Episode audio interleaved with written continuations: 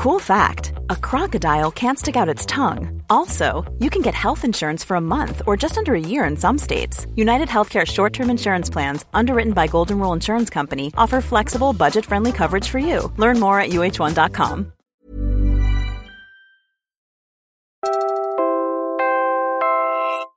You're listening to Puma Podcast.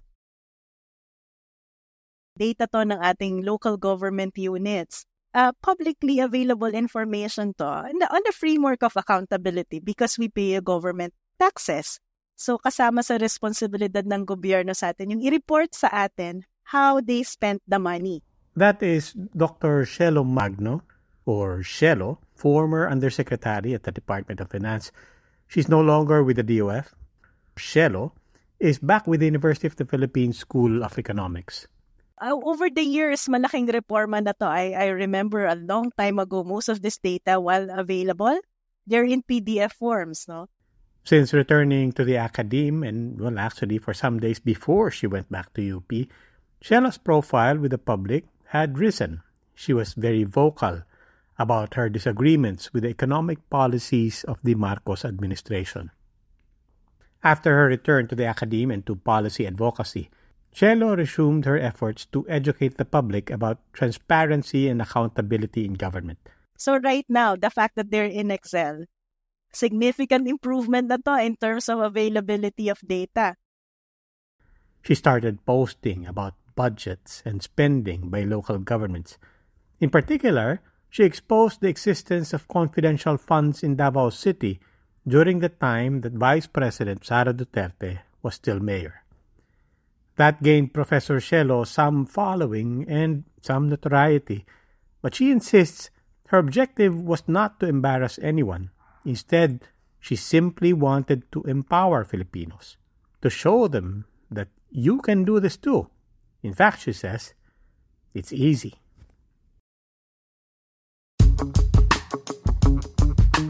Hello, ako po si Robbie Alampay, Puma Podcast, and in this episode of Teka Teka, we take up Professor Shelo Magno's offer to see for ourselves how easy it is to monitor government, the national to local budgets, and how your taxes are being spent.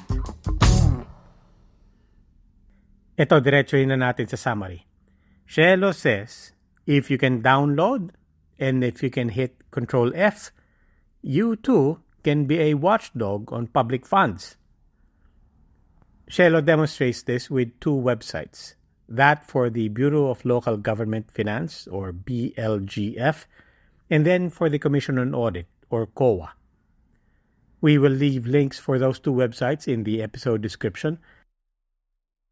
It's actually very easy, especially with respect to the local government units.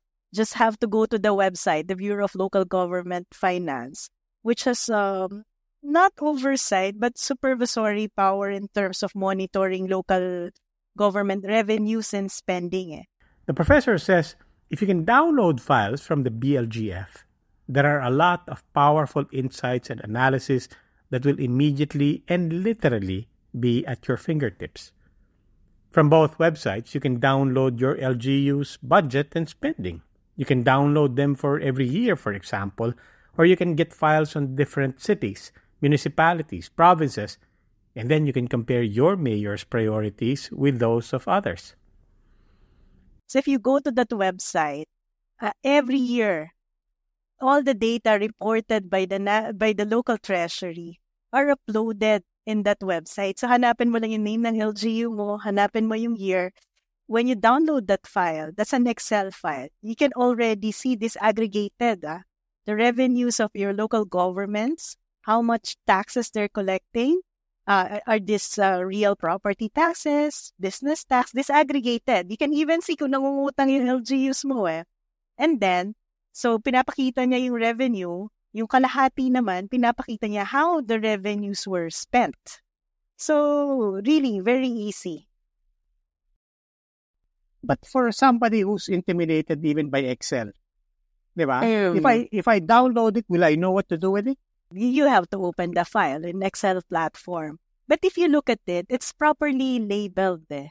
naka-organize siya in a way na nakalagay naman revenue and expenses. So kung ihahambing mo siya sa isang regular household, tayo may mga kita tayo, essentially that reflect the revenue of the LGUs, yung mga kita ng LGUs. Tapos household natin, kung magastos din tayo. Yung kagandahan ng SRE, local governments are required to organize um, yung spending nila based on responsibility, based on sector. So, kita mo agad, ito yung education spending, ito yung health spend.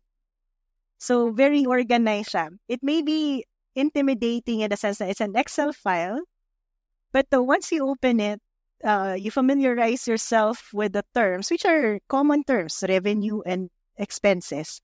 Uh, hindi naman, hindi naman masyadong nakakatakot. And how big is that file? Okay, it's a...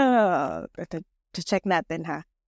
Uh, maliit lang yan. Maliit lang na... Baka naman napaka-powerful ng computer mo. Naka, ano lang ako, i3 lang ako na 8th gen Intel. Baka yung computer ko ma, ma ano, mapulunan. Hindi, hindi. Ano lang to, maliit na file lang siya. It's it's a very small file. Tapos kung isang LGU lang siya, mga hindi pa lalagpas ng 10 rows yung entry. Uh, actually, ito pala na-download ko na. 1,000 KB. So, ibig sabihin 1 MB siya. 1 MB. Pero pag ngayon kasi ang nakalagay ito, fiscal year 2022, pag download mo, kompletong data na to. Lahat ng barangay, lahat ng region, ay hindi lahat ng barangay, lahat ng munisipyo, at lahat ng probinsya, at lahat ng city. Makikita mo na. Ayan. So, 1 MB pala siya. So, maliit lang siya it's per LGU. Pwede ko i-download per, L- per LGU. Yes, yes. Per LGU siya. Okay, so why when you say LGU, you're talking down to the level of municipalities? Can you go down to the level of barangays? Yeah, right now, yan ang challenge ng uh, BLGF. They actually want to gather additional information. Right now, we don't have barangay eh. Mas maganda nga sana uh, covered yung barangay kasi malaki, malawak-lawak din yung responsibilities ng barangay in terms of local services. And then the the the lines, the, the spending line, these are common standard uh, titles for each line. Yes, yes, oo. So I can also compare from LGU to LGU. Oo, oo. Tapos, in fact, sa website ng BLGF, meron kang mada-download na manual doon. Ang pangalan niya, SRE Manual, Statement of Receipts and Expenditures Manual. So, lahat ng definition of terms, kung meron kang hindi maintindihan, uh, titingnan mo lang doon, in-explain nila kung ano yung ibig sabihin. And yet, a funny thing happened when Shelo posted about the BLGF and COA websites – and how she was trying to demonstrate how easy it is to use. In fact, if you saw her posts on social media, or if you're listening to this episode right now, kaya mo rin to. You have everything you need. That was Shelo's point. And yet most people who were leaving comments on her social media pages were not actually using or following her instructions. Instead, they were all asking her to continue doing it for them. Yun nga, I, I think manifestation yun ng ano eh. Manifestation ng pagka-intimidate ng mga tao sa data. Kaya nung minsan pinupost ko sa social media, nilalagay ko na lang sa graph para mas madaling makita yung comparison. Mas madaling maintindihan. Pero hindi kami, ano, we won't run afoul of the law. I mean, people are probably also asking about data privacy and all of that. They're probably also thinking, parang ano, hack ba to? Is this a way to hack? I mean, what, what should be their mindset when you tell them just go here and, and, and get it? What? Kasi it's, it's possibly not just uh, intimidation on the technical side. They're also, they're also probably wary. Kasi nga, hindi natin ginagawa to eh. They're probably nga, also actually, wondering, medyo na, tricky din. ba itong That, that's an interesting conversation, no, yung data privacy. But this one is not, these are not personal data. Data to ng ating local government units. So, kasama sa responsibilidad ng gobyerno sa atin, yung i-report sa atin how they spent the money.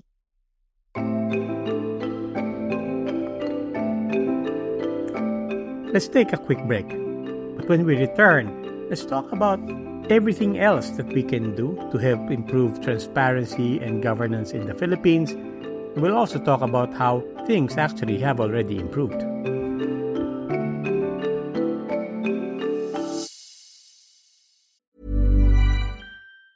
Say hello to a new era of mental health care.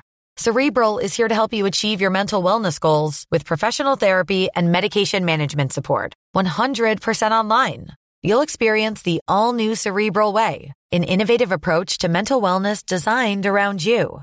You'll get a personalized treatment plan from a therapist, prescriber, or both in a safe and judgment free space.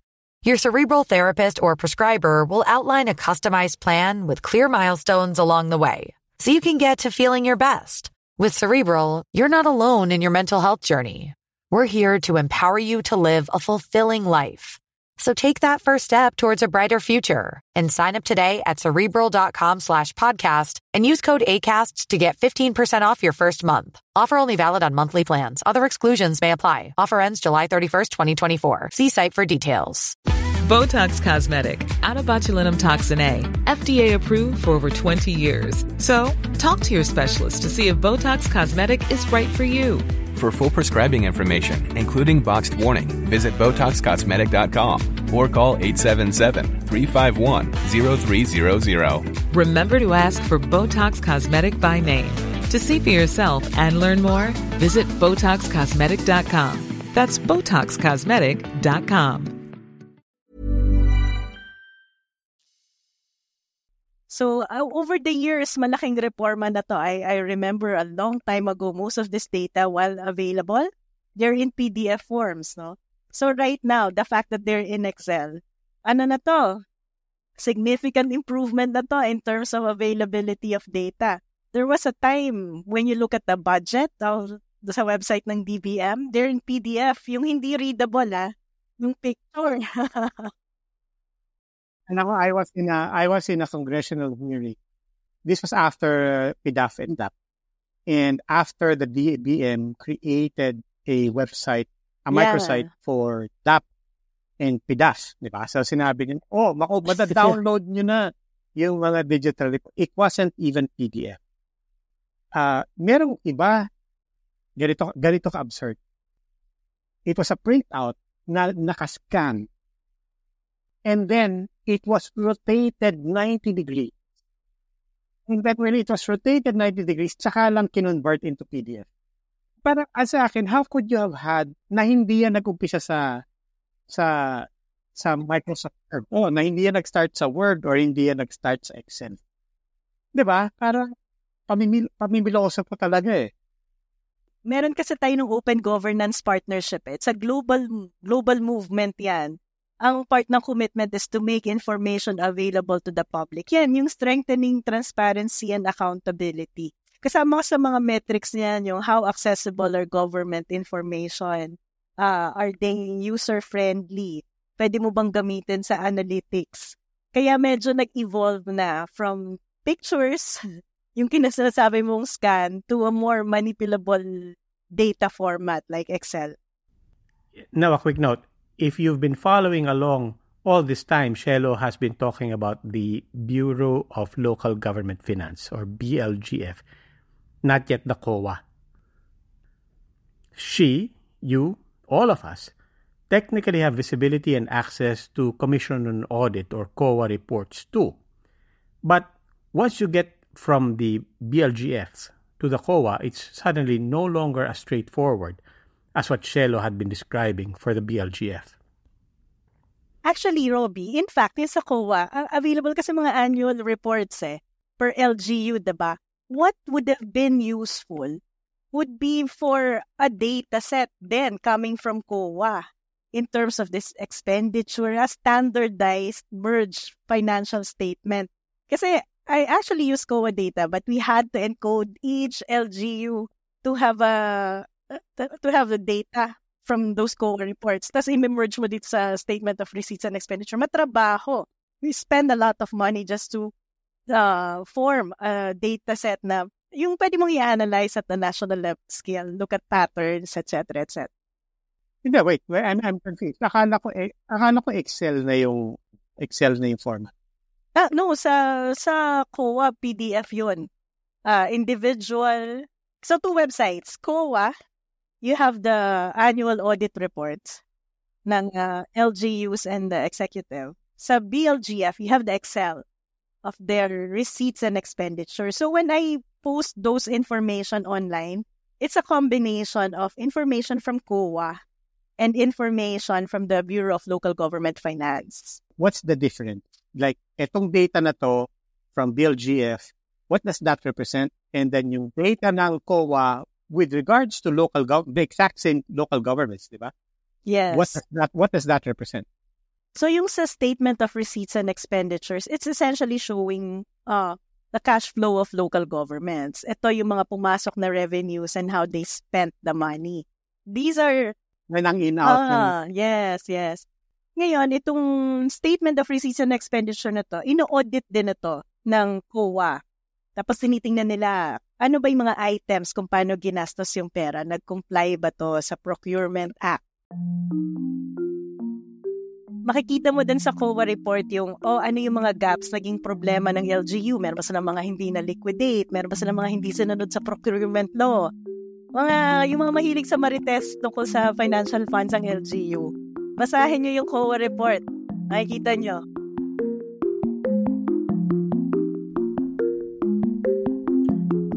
I did ask Shelo, by the way, why did we jump straight to LGUs? What happened to national government? What happened to departments? She says, well, first, there are entire organizations, NGOs, academic centers, think tanks, sectoral organizations that do take part from being consulted on the crafting of budgets to monitoring those national level budgets. But her second point also is that at that level, technically, you can still monitor, but it takes a lot more resources and sophistication. That's why we concentrate and we go straight to local government funds. Maybe we'll do an episode on monitoring budgets at the national level for another episode. When we had the 1991 local government code, a lot of functions were transferred to LGUs. Second, marami na ring fund na natatransfer sa local government. And a few years ago, we had the, di ba meron tayong tinatawag na IRA dati, Internal Revenue Allotment? So, national revenue, a portion of that transferred to our local government units. Katapat nga nun yung dagdag na responsibilidad nila. And now, a few years ago, we had the Mandanas ruling, even expanding the basis of a computation ng local government share. So meaning, more money for local governments. And sa, sa economics, meron kasi tayong theory yan, yung voting by feet. No? Pipili ka ng LGU na magiging responsive yung nagbibigay sa'yo ng serbisyong gusto mo. So, importante i-engage natin yung mga LGUs for them to know ano ba yung gusto natin. So, this is particularly relevant, for example, with, with PGC and the MBOS transferring between Makati and, uh, and Taguig. They can yes. now start scrutinizing not just lump sums and not just actual benefits. They can actually start scrutinizing how judicious either either LGU is. Yeah, so halimbawa, ang ang man, ang mandate to build classrooms nasa local governments 'yan, 'di ba? Tuwing magpapasokan, reklamo tayo ng reklamo na ang sikip na walang enough classroom, yung mga anak natin kailangan may shifting para pumasok sa eskwelahan. So magkano ba yung ginagastos ng local government para sa education? Napaka-importante nun. Tumitingin pa rin tayo sa DepEd eh. Pero yung may man- mandate niyan, LGU eh. Halimbawa, yung pagbibigay ng daycare may man, may mandate dyan yung local government ha, na dapat may daycare para sa mga hindi pa grade 1 or kindergarten.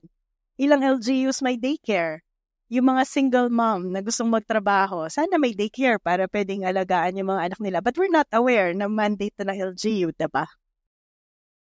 And that's part of my advocacy. Pagpasensyahan na ng mga LGUs, kaya sila yung mga una kong pinopost online na dapat tutukan. Ayun nga, sumabog din yung confidential fund Diba? Kaya napatingin tuloy ako.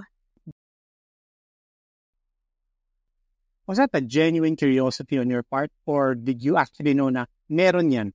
Or you start from that basic question, yes or no, meron bang ganyan? It was a genuine curiosity on my part kung meron nga bang confidential fund ang mga LGUs until nahanap ko na may uh, memorandum circular pa lang DILG with respect to confidential fund of LGUs. And then, uh, syempre, out of curiosity, una-una kong hinanap yung Davao City. Yung confidential fund. So, to your point, nasilip mo yung confidential fund ng Davao, ng Davao City government. So you saw it on the local levels. Everybody was looking at it on the level of the vice president, on the level of the OP, on the level of the Department of Education. But you said na, hindi, teka muna, I can actually see this at the local level. How hard is that? So when people go to BLGF, confidential funds, confidential intelligence fund, that is a standard item across all LGUs. Uh, actually, yung confidential fund, hindi mo yan makikita sa BLGF data. Makikita mo yan sa COA reports. That's why I, I made the, the YouTube video to show people how to find it. Eh. So, kaya ko tinuro, uh, uh, control F lang, confidential. Bitaw na siya as entry to under MOE. So you can download it from the COA. That will be a PDF file.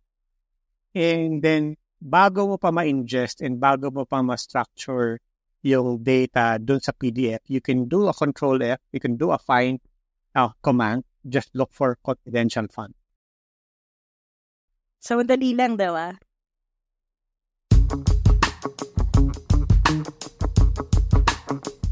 Sounds simple, but is it really?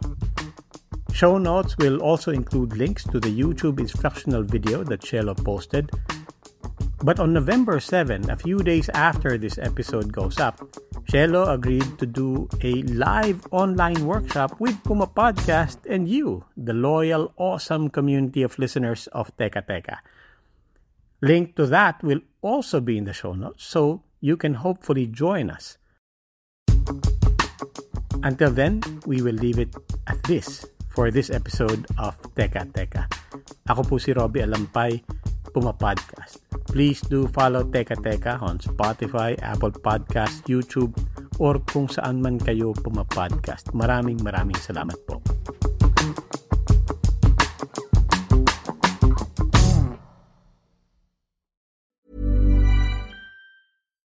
Botox Cosmetic, out of botulinum toxin A, FDA approved for over 20 years. So, talk to your specialist to see if Botox Cosmetic is right for you. For full prescribing information, including boxed warning, visit BotoxCosmetic.com or call 877-351-0300. Remember to ask for Botox Cosmetic by name. To see for yourself and learn more, visit BotoxCosmetic.com. That's BotoxCosmetic.com.